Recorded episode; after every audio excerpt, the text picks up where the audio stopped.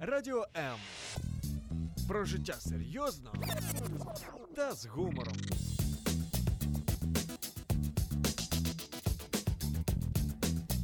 Радіо М.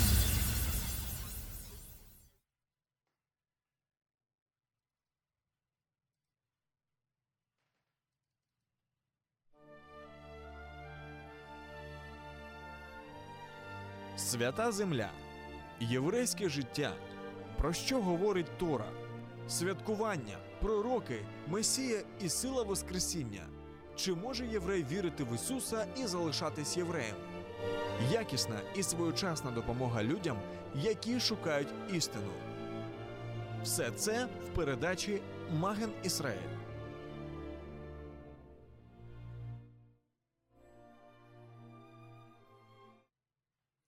Шаббат шалом, и с вами одесская студия «Радио М». И знаете, жизнь, она всегда не терпит сослагательных наклонений.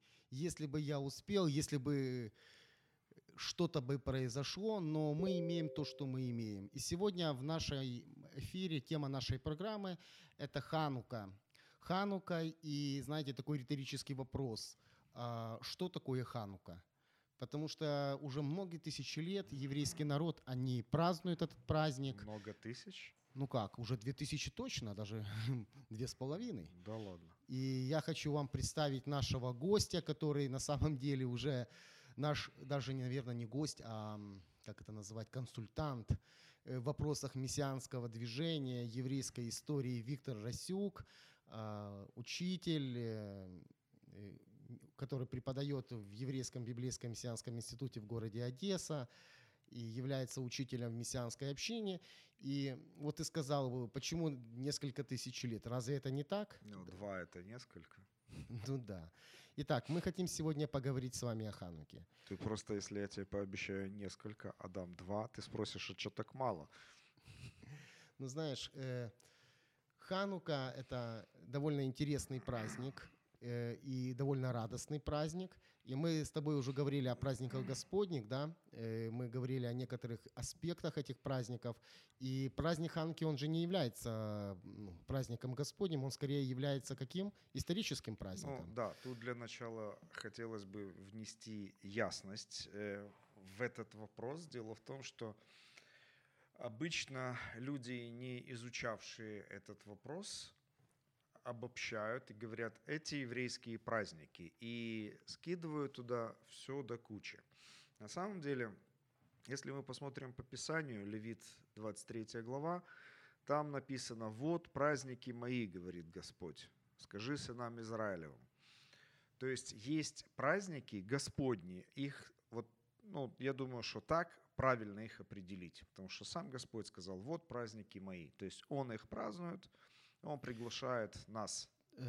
Я думаю, даже Виктор, он более сказал. Он сказал, вот дни, которые ты будешь называть праздниками.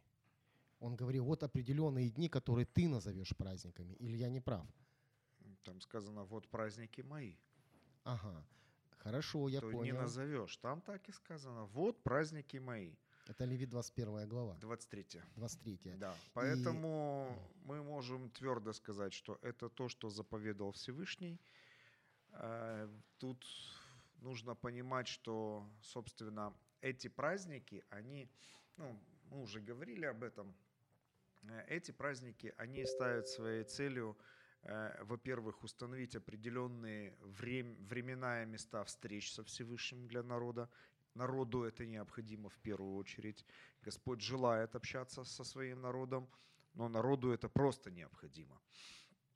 Значит, эти праздники также ставят своей целью напоминание о каких-то уже явленных славных делах Господа в истории Израиля. Также они пророчески указывают на какие-то события, которым еще предстоит произойти в истории Израиля и истории человечества. То есть три аспекта праздников, да? То есть они произошли, да, мы можем говорить долго об этом. Так, в общем и целом, вот мы, скажем, можем сказать вот это однозначно.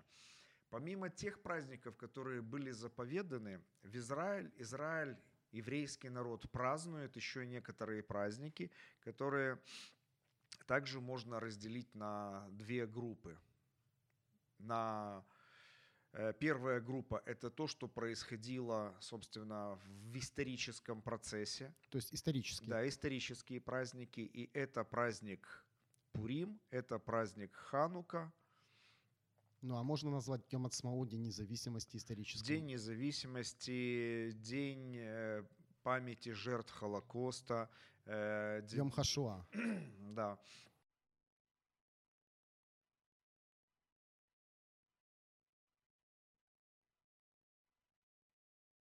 Значит, это все исторические какие-то моменты.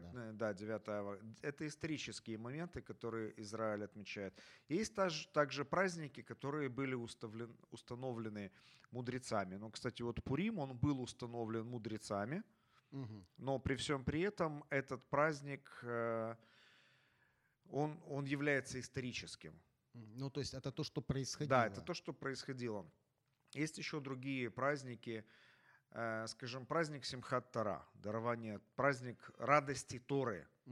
То есть он не связан непосредственно с самим дарованием Торы исторически, как-то хронологически. Но этот праздник у нас имеет место быть, потому что к тому времени, когда он наступает, у нас заканчивается вот очередной годичный цикл чтения Торы. Значит, и мы начинаем читать Тору по новой. И нужно, ну, если мы знаем, что было время, когда Тору в еврейской среде в синагогах читали за 2 года, было время, когда вообще не читали. То есть, как это так? Ну, так это. Синагоги не читали, но не было вот этих установленных циклов, каких-то вот таких, какие вот мы видим сейчас. То есть, если сейчас Тору прочитывают за год, это не значит, что это было всегда. Скажем так, если мы вспомним период Неемии и Езры, когда храм был восстановлен, и когда народ изъявил желание, чтобы прочитали таки Тору, и Езра читал Тору, а до этого что было? Ну, до этого не читали. Не читали, так извините, а в Вавилоне у них что, не было синагог? Ну, вообще-то да, ты меня поставил в тупик. Потому что синагога-то и есть изобретение, так сказать, вавилонского пленения. Да, поэтому мы должны понимать, что процесс этот развивался. Сейчас он имеет какую-то вроде бы как законченную форму, но если Господь не вернется, скажем, лет через 200-300, неизвестно, какую форму примет это в еврейском народе, вот эта традиция чтения Торы. Поэтому... Есть еще праздники, ну то есть, как бы вот мы уже сказали, что помимо Господних есть праздники исторические, есть праздники, просто установленные мудрецами, ну, вознаменование каких-то, опять же, явлений, каких-то, может, событий, чего-то там, ну то есть, причем у каждого движения в иудаизме есть тоже свои праздники. Там, скажем, у любавичских хасидов свои праздники, там у... День рождения Рэба. Да, ну то есть нужно понимать, что мы, люди, любим праздники, и нам только дай повод попраздновать что-то. Поэтому это нормально. Другой вопрос, что празднование самих праздников, что он нам дает. И вот касательно Хануки, если говорить... то в Писании, в Писаниях Нового Завета, Брит Хадаша, мы можем увидеть такую фразу интересную. «Была зима, был праздник обновления». Да, и был Йешуа пришел в храм, да. Это очень интересный момент, потому что этот момент как раз указывает на то, что в то время праздновали Хануку, потому что, собственно, Ханука, она и переводится как «обновление». То есть вот нам всем известна традиция обновления дома или новоселья. То есть когда человек построил дом или получил квартиру, он как бы устраивает новоселье, и происходит обновление. Скажем, корабль спускают на воду. Тоже происходит обновление. И с обновлением квартиры, скажем, кошку первой запускают. Там, с обновлением корабля разбивают бутылку шампанского об корпус этого корабля. То есть разные традиции существуют. Но все это, по сути, вот когда нечто новое появляется, значит, происходит, так сказать, его обновление. Тоже вот у меня вопрос, а почему обновление, если этот корабль никогда не существовал? Или это квартира, или этот дом? Ну, скажем... Я думаю, может быть, просто посвящение, освящение, или там, скажем... Ну, что-то в этом плане. Ну, это мы можем говорить на русском языке, но, собственно, в Израиле, собственно говоря, вот посвящение, ну, это не посвящение. Посвящение – это когда ты предназначаешь это какой-то конкретной цели или кому-то конкретно. Я, например, вот я посвящаю там вот это произведение такому-то человеку или такому-то событию. Mm-hmm. Вот это посвящение. Там я посвящаю вот этот дом вот для того, чтобы в нем происходили такие-то вещи, такие-то события. Это посвящение обновления. Обновление – это когда было что-то старое, прошло время, и это старое нуждается в обновлении. И, собственно говоря, исторически так и произошло. Храм был осквернен. Ну, да, это... Пришло время, когда евреи отвоевали храм, и его обновили. Угу. То есть и мы подходим к вопросу, откуда взялся праздник Хануки вообще. Да, откуда взялся праздник Хануки. Но если мы будем читать Танак, да, Тору, Новим, Ктувим, мы не встретим там упоминания о Хануке. Да, но есть неканонические книги Ветхого Завета. Собственно говоря, вот если мы откроем православное издание Библии, мы можем увидеть, что Ветхий Завет на 11 книг больше, чем у нас в каноническом издании. И причем они там помечены, эти книги, звездочкой и сносочкой, что эти книги, они полезны для прочтения, но они не являются Словом Божьим и основывают свою жизнь на этих книгах. Не рекомендуется, так как на Слове Божьем. Угу. То есть информация полезная для ознакомления. Не более того. Так вот, в маковейских книгах как раз-таки описываются события, которые привели к появлению праздника Ханука. И связано это, собственно говоря, с тем, что настал момент в истории еврейского народа, когда... охладело сердце Израиля к Богу. И в народе произошел раскол в связи с тем, что Александр Македонский когда-то эти территории завоевал, потом его империя разделилась. Была принесена греческая культура, и она оказалась настолько привлекательной для многих евреев, что многие евреи, они стали отходить от заветных отношений с Богом. Они стали отходить от своих древних традиций, и они пытались ассимилироваться в этом новом для них мире. Но не все разделяли это мнение. И, ну, по большому счету, это мое личное мнение, собственно, к появлению праздника Ханука привела гражданская война. То есть мы можем увидеть разные версии, разные интерпретации этих исторических событий. То, что там происходило, вот мое личное мнение, весь этот конфликт вырос из-за того, что еврейское общество разделилось на две группы. На эллинистов, то есть на тех, кто желал ассимилироваться и принять греческую культуру, греческую традицию, греческий язык, и отойти от своих исконных корней, отойти от своего призвания от Господа, от миссии быть народом-священником для других народов. Ну, посмотри. Мы сейчас говорим об ассимиляции, да, и если мы посмотрим вообще сейчас нашу историю, то вообще ассимиляция – это один из бичей еврейского народа, вообще из бичей Израиля. И если мы посмотрим наше недалекое будущее, да, тот же Жаботинский, тот же, который приезжал в Германию и говорил: «Евреи, едьте в Палестину, да, едьте на свою историческую родину», и они говорили: «Мы немцы Моисеевого исповедания».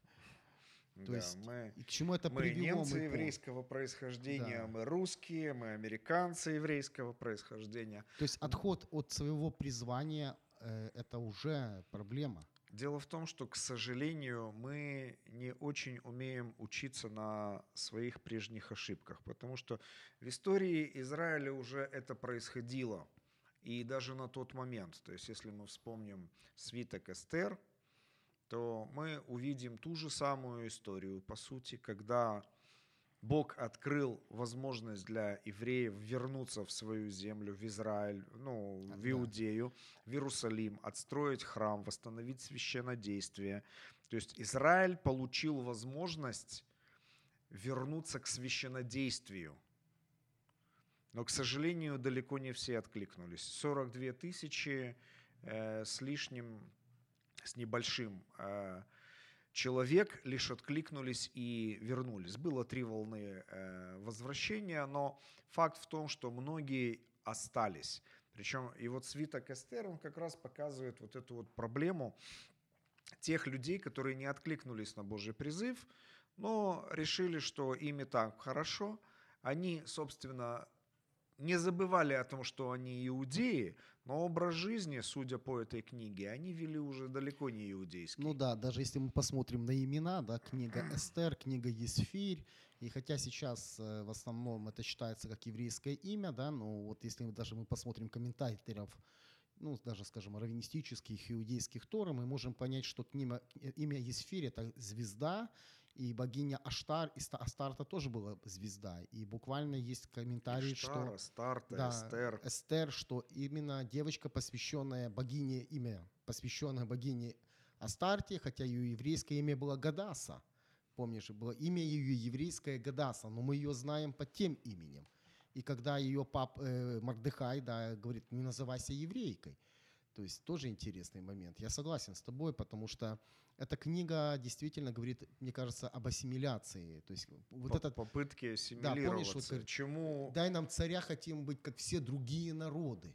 Да, и Бог дал царя, и все. От которого, кстати, пошло много проблем. Дело в том, что Мордехай, он потомок того самого Саула, который не убил Амалека, которого Бог повелел убить.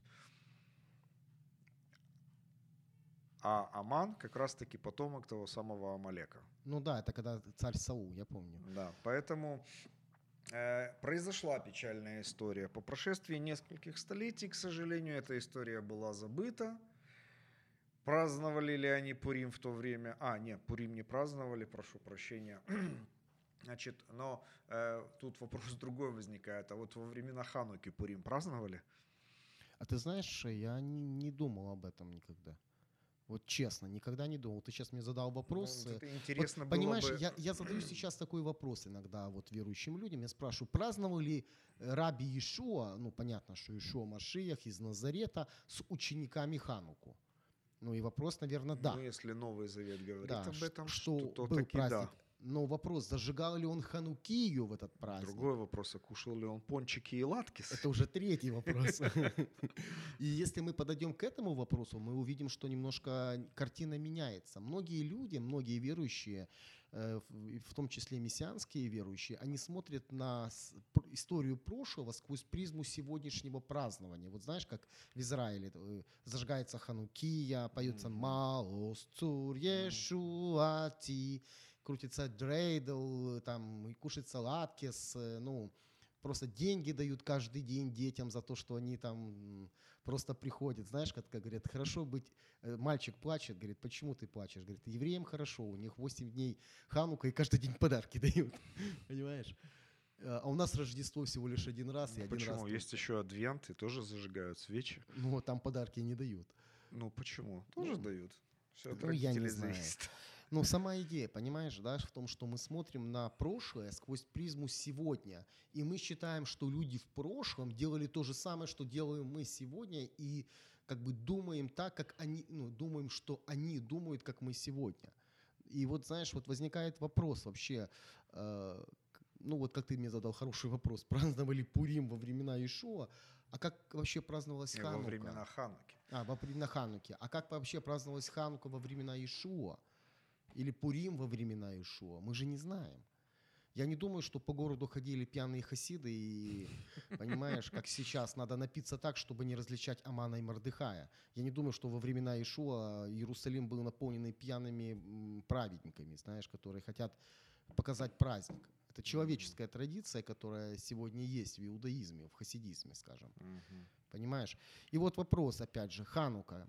Мы понимаем, что Александр Македонский, который захватил весь Ближний Восток, да, и после его смерти империя раскололась на разные части, на разные империи, да, и греко-сирийцы, они захватили Иудею, и влияние культуры греко-сирийцев было очень сильное на Израиль тех времен.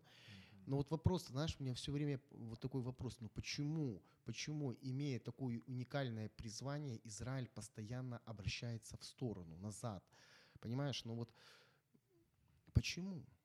Потому что я понимаю, что и Ханука, и Пурим – это праздник, говорящий об ассимиляции. Я думаю, что ответ очень прост. Мы люди. И нам, к сожалению, свойственно очень часто забывать уроки прошлого.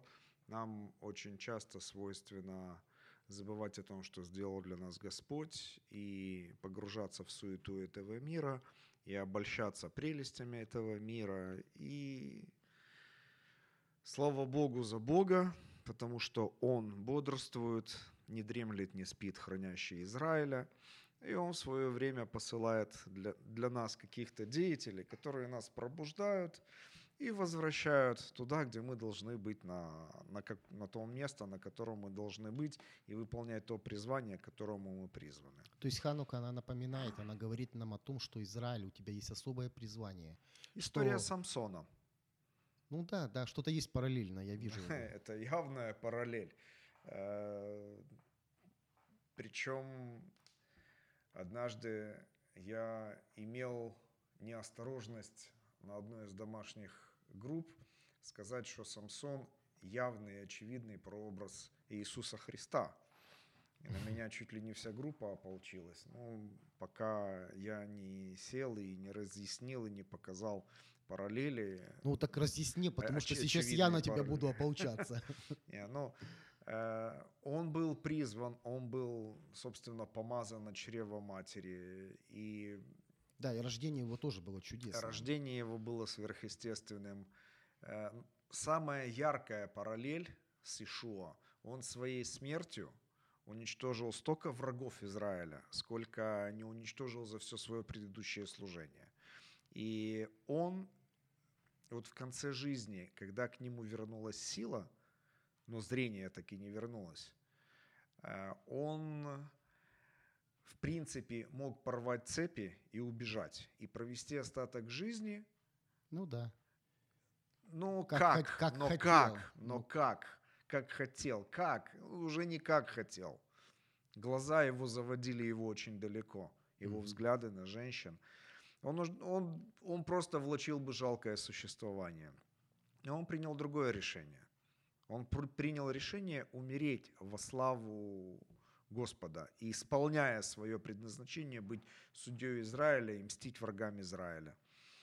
И это удивительная смерть, потому что Йешуа, написано, своей смертью уничтожил нашего самого главного врага – смерть. Да, смерть попала, да. Ад, где твоя победа. И эта параллель, она очевидная.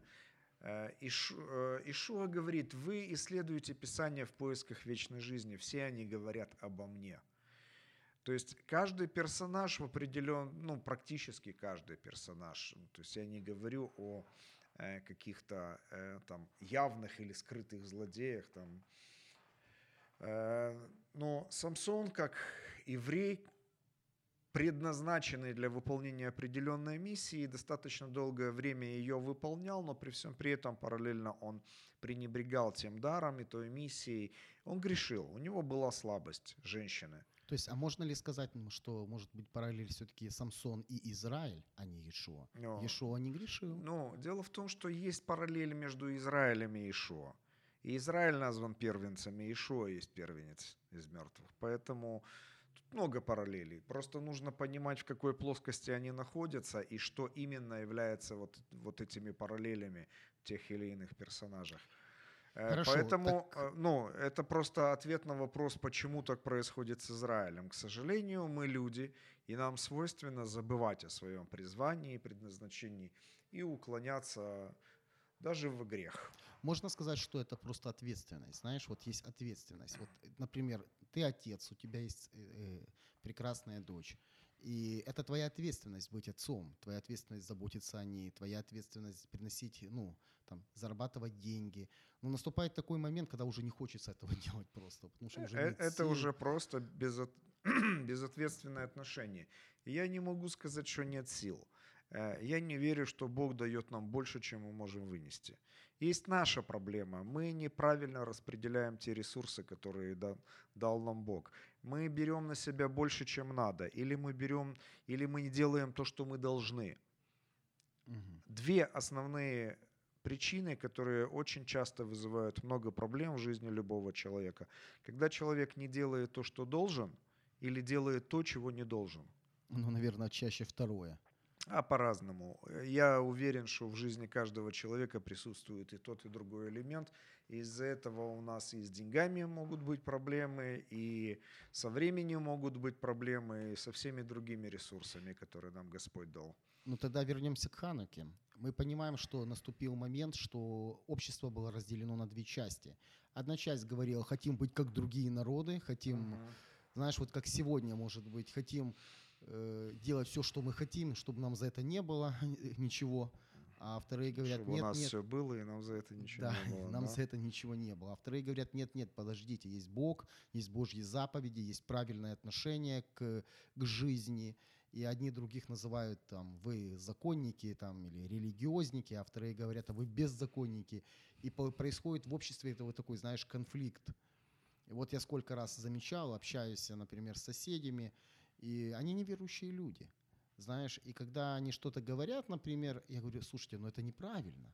Нет неверующих. Каждый верит, каждый верит в свое. Они не верят в то, что для меня является истиной. То есть я верю в Библию, я верю в Танах, я верю в Тору, я верю в Бога Авраама, Ицхака, Якова, в Йешуа. И для меня существуют определенные, истины, которые дает Бог. И когда, например, мне человек, знаешь, вот эта поговорка «не украл, не прожил», не обманул, не прожил, знаешь, я говорю, это неправильно. Они говорят, если ты не обманешь, тебя обманут. И ты говоришь, так неправильно. Они говорят, да, идите, боговерующие, живите своей жизнью, не лезьте в нашу жизнь. Я думаю, наверное, в Хануку тоже происходило похожее. Да, совершенно верно. Но тут нужно понимать такой момент. Когда Ханука, если мы общаемся где-то с кем-то в еврейском обществе, мы можем услышать такую фразу, как «ханукальное чудо». Да? Угу. И обычно рассказывают историю про кувшинчик с маслом. Да-да-да, умножение масла, 8 дней горело. Про светильник и все дела. Но если мы углубимся в изучение истории этого вопроса, собственно, что же там произошло, то мы увидим, что поначалу все было очень печально. Опять же, современная интерпретация говорит, что было народное повстанческое движение. Но если мы посмотрим, и начнем задавать себе вопросы, а можно ли назвать это движением повстанческим? Подожди, давай мы просто чуть-чуть раскроем картину, что произошло, откуда появилось это, что, потому что мы говорим о том, что были греки, которые, евреи-эллинисты, которые пытались взять греческую культуру, то есть и они выступили открыто против евреев, которые пытались соблюдать Тору. Так я понимаю? Скажем так, греческие оккупационные власти стали запрещать следовать Торе, под влиянием той части еврейского населения, которая хотела ассимилироваться и принять греческую сторону. Да, спасибо. В результате чего, для того, чтобы это осуществить, то есть запрещено было праздновать шаббат, изучать Тору, праздновать праздники, молитвы совершать. То есть все то, что было заповедано, то, что является призванием Израиля, было под запретом. Были люди, которые старались это где-то как-то тайно делать. Но для того, чтобы поставить все точки над «и», греческие власти решили продемонстрировать свою силу, свою власть и привели свинью, которая является нечистой для еврея, для еврейского служения, вообще богослужения и священнодействия, и приказали принести эту свинью в храме в жертву. Ну и, как ни странно, среди евреев нашелся человек, который согласился это сделать. Произошла неприятная ситуация, в результате восстания никакое не произошло. Просто священники, которые были не согласны, разошлись по домам. То есть храм был осквернен, жертва перестала приноситься, да. А священники просто разошлись по домам. И никто ничего не сказал. Ну, то есть, ну не идет и не идет. Ну, смиримся и будем ждать, когда погода изменится, и так, когда мы сможем спокойно это делать.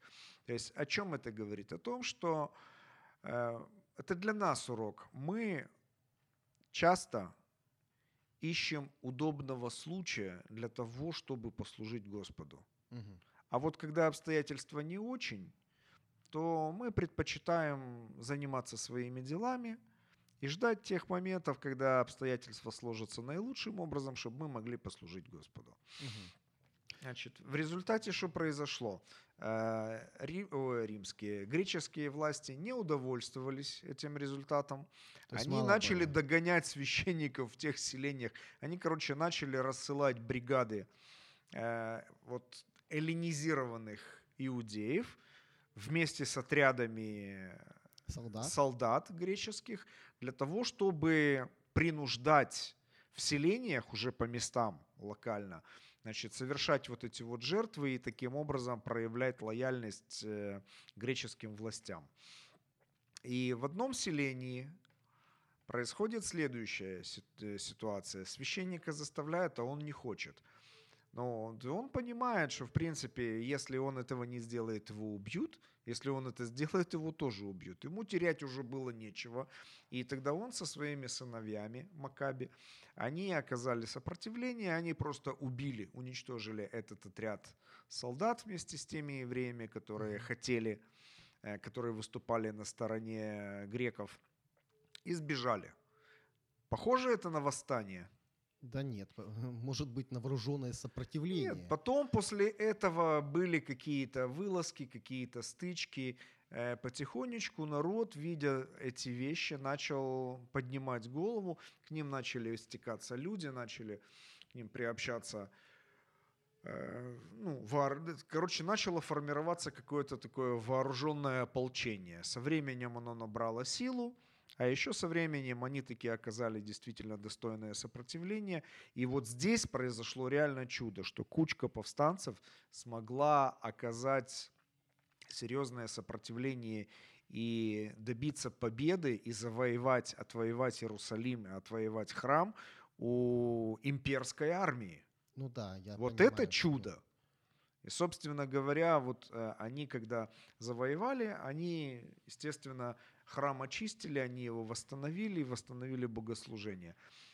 Вот это, наверное, и есть чудо. Вот это и есть чудо. А с маслом дело в том, что есть в иудаизме такая идея, что когда народу становится неинтересно принимать пищу непосредственно из Писаний, то тогда, или как бы я вот когда-то читал такую вот как историю, как притчу для того, чтобы продемонстрировать сам процесс.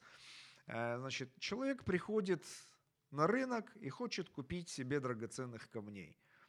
А денег, то есть интереса к истинным ценностям, у него нет. И тогда он идет и покупает бижутерию. Выглядит тоже красиво, но это уже не то. И вот раввины, мудрецы, для того, чтобы хоть как-то заинтересовать народ, начинают придумывать сказки. Для того, чтобы было весело, было интересно, было прикольно. Ты понимаешь, что за такие слова многие тебе скажут «ай-яй-яй», как ты можешь Я прочитал говорить? Это в раввинистических книжках. Ага. Я сейчас, честно, не скажу точно где, потому что это было давно. Значит, но есть такое, то есть это история появления Агады. История, да, Агада да. Это истории. Это истории, которые призваны разбудить интерес у еврея к тому истинному, что вот Бог дал еврейскому народу. Но, к сожалению, у нас очень часто действительно пропадает интерес читать Писание. Я вот когда-то читал тоже опасность учить детей Библии на комиксоподобных каких-то вот книжках. Угу. То есть ребенок что-то видит, что-то узнает. Ну да, со временем он учится читать, и он вроде бы как знакомится с тем, о чем говорит Библия, но это настолько упрощенная версия, что ребенок, когда вырастает, ему даешь взрослую Библию, он говорит: да я знаю, что там написано. Откуда он знает? С детства уже формируется мышление. Да, формируется определенное мышление, определенный подход. И ребенок, становясь подростком, он говорит: да я знаю, что в той Библии, мне это уже не интересно. Смысл мне ее перечитывать? Я ее в детстве прочитал уже 1000 раз. Просмотрел, прочитал, серьезно. И вот так же происходит и со взрослыми. 1 раз прочитал, 2 раза. 3. Это ж в лучшем случае. Ну, я согласен. Я согласен с тем, что действительно многие вещи, даже вот по вопросу Хануки, вот почему мы сегодня говорим о Хануке, у нас скоро идет этот праздник, и это хорошее время задуматься, просмотреть, увидеть какие-то исторические параллели. И мы уже говорили, что мы говорили об ассимиляции, да, что желание быть как другие народы, для Божьего народа это немножко странно, потому что другие народы язычники, извините меня. И мы видим, что противостояние... А если это христиане? Ну, я имею в виду в то время, да, я не буду говорить сегодня, но сама идея... Сейчас эта опасность тоже присутствует. Например. Ну, уже исторически так сложилось, что христианство допускает евреев в лоно церкви при условии, что они оставят все еврейское за порогом. Угу. Это вопрос существования еврейских мессианских общин, который очень серьезно обсуждается в церковных кругах. То есть то же самое, что проходило когда-то на Первом церковном соборе. Могут ли неевреи верить в еврейского мессию, оставаться при этом неевреями? То сегодня наоборот. Могут ли евреи верить в еврейского мессию и оставаться при этом евреями? Да, только вот у меня вопрос. Как, интересно, такие христиане себе видят разобрезание еврея? Ты знаешь, тут вопрос такой, знаешь, что это интересный комментарий пришел, что в детстве ребенку не надо давать Колобка читать, а Достоевского сразу. Нет, мы имели в виду немножко другой момент, что иногда с детства формируем мышление детей таким образом, что дети, вырастая, не интересуются чем-то, а становятся, может, просто безразличными к тому, чтобы мы хотели им донести. То есть упрощенный взгляд. И вот я хочу просто про Хануку сегодня, осталось совсем чуть-чуть времени, про Хануку просто напомнить. Да? У нас идет Ханука, и мы понимаем, что во время Хануки происходили определенные события. И мы видим, что чудо с маслом, да, оно появилось гораздо-гораздо позже. И мы понимаем, что во времена Йешуа, да, тоже Хануку праздновали совсем по-другому. Это был праздник освящения храма, праздник победы еврейского народа над большой такой сильной имперской властью. Я правильно понимаю, да? И приходит время, что сегодня, вот смотри, вопрос тогда у меня такой. Надо ли зажигать Ханукию нам сегодня или не надо? Нужно? Я думаю, что это зависит от того, какой смысл мы в это вкладываем. Я, например, когда ознакомился с этой традицией, я увидел очень интересную параллель.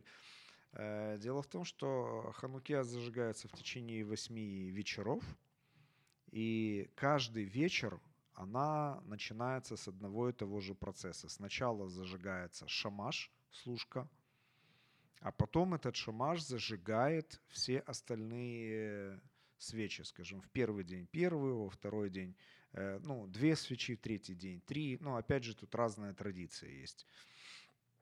Так вот этот шамаш, он у меня ассоциировался с Йешуа, который есть свет этому миру и который просвещает всякого приходящего в этот мир. То есть он есть тот служка, который зажигает наши души, наши сердца. И поэтому, если мы на этом примере показываем детям, от кого вообще все в этой жизни зависит, и они научатся тому, что таки да, Йешуа Господь, и без Него света в этом мире просто не будет, жизни не будет. То есть все им, через Него и для Него. Если зажигание Хануки сопровождать такими беседами с детьми, я думаю, что они научатся каким-то правильным вещам. Тогда можно и чтение комиксов таких сопровождать с такими беседами, и она тоже чему-то научится. Я думаю, что... Извини, я перебью тебя все-таки. Я думаю, что, знаешь, мысль такая, что во всем нам нужно общение. Во всем нам нужно вот это разъяснить. Не просто делать какие-то определенные традиции, обряды, читать, но объяснять. То есть то, что ты говорил в начале, праздники — это что? Отношения с Богом. И то же самое здесь — отношения. Через эти отношения развивать познание Бога. И Ханука, я думаю, что это хороший инструмент в руках Божьих. Да, Писание говорит, в добродетели будьте рассудительны. Если я даю своему ребенку книжку с картинками и какими-то библейскими эпизодами, то это не слагает с меня ответственности пообщаться с ребенком на эту тему и что-то объяснить, что-то рассказать дополнительно. Не просто прочитать. То есть это отношения, которые я имею с Богом, отношения, которые я имею с ребенком, и моя ответственность познакомить моего ребенка с нашим Господом. Как бы тогда оно имеет смысл, тогда оно оправдано. И, скажем, моя Надя, она бывает уже задает, ну не вопрос, мы берем, как обычно, детскую Библию, она говорит, папа, а давай мы сегодня почитаем не из этой Библии, а из взрослой. Я говорю, с удовольствием. Я открываю Библию, я начинаю читать ее оттуда, и она слушает, она задает вопросы. Как бы в этом есть рост. И мы должны понимать, что если мы сформируем наши взаимоотношения с ребенком и его интерес так, чтобы был рост в этом, интерес к Господу, интерес к Писанию возрастал, чтобы была эта жажда, то тогда оно имеет смысл. А если просто для проформы дал ребенку или прочитал и спать, прочитал и спать. Ну, ты знаешь, вот этот легализм, то, что, к сожалению, мы видим сегодня в современности. Поэтому и вопрос, зажигал ли Рави Йешуа со своими учениками Ханукию. Это не просто так, знаешь, именно, а потому что на самом деле этот вопрос нужно исследовать. Нужно понимать, что такое Ханука, что такое Пурим, что такое происходило в то времена, та опасность, которая была в те времена. Потому что сегодня очень легко уйти в сторону вот этого упрощенного, ну, как ты говоришь, комиксообразного, этот, зажгли, ну и зажгли, спели и спели. Фастфуд во всех сферах жизни. К сожалению. А тут нужно, как говорил один человек, нужно думать, размышлять. И Писание говорит, что размышляйте, да, Писание, да, и тогда вы будете иметь жизнь вечную. Вникай в себя, вникай в учение, да, таким образом спасешь себя и слушающих тебя. Хорошо, мы, к сожалению, время так сегодня пролетело быстро, даже не успел. Вот. Так ты так и не ответил на вопрос, зажигал ли он свечу. Не зажигал, к сожалению. Да, дело в том, что это уже поздняя, позже сформированная традиция зажигать свечу. История про масло, про кувшинчик с маслом, пончики и латкисы, то есть, опять же, это основанные на, ну, жарко на масле. Да. То есть масло – ключевой момент всех этих элементов. Это уже традиция, которая появилась намного позже. Конечно, и насколько я помню, 325 год, это 352 год, это Вавилонский Талмуд, трактат Моэд, праздники, раздел Ханука. Мне всегда было интересно другое, но это уже из области не фактов, а моих как бы размышлений и предположений. Параллель между рождественскими праздниками и Ханукой. И там какое-то дерево, и там какое-то дерево, и там огни, и там огни, и там подарки детям, и там подарки детям. Что-то у меня такое ощущение, что уверовавшие из язычников для того, чтобы отмежеваться от иудействующих, взяли просто Хануку, переделали в свой праздник. Ну а что придумать? Ну придумали, давайте это будет рождение нашего Господа. И, ты знаешь, ты вообще просто анонсируешь следующую передачу, потому что именно на следующей передаче мы поговорим о Хануке и Рождестве. Ну вообще, я даже не знал. Да, и у нас будут гости из Бердичева, у нас будут гости гости из Одессы. Вы их будете пончиками угощать? Нет, мы будем с ними разговаривать. С вами был наш уважаемый, уже не гость, а уважаемый консультант Виктор Расюк. Хорошо, что не уже. Виктор Расюк и ваш ведущий Валентин Шеховцов. И я благодарю вас за это прекрасное время эфира. Приношу извинения за то, что чуть-чуть не вовремя начали. Знаете, пробки в Одессе, в Киеве, в больших городах имеют такую склонность расти. И пусть это время, которое осталось до начала Хануки, будет временем изучения, размышления, чтобы мы действительно очищали наши храмы, чтобы наши алтари сердец были заняты Богом, а не идолами. И пусть Господь Авраам, Ицхака, Якова благословит вас этот шаббат.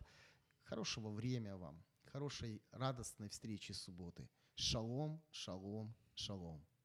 Якщо вас зацікавила тема передачі, або у вас виникло запитання до гостя, пишіть нам radio.m.ua. Радіо М. Про життя серйозно та з гумором.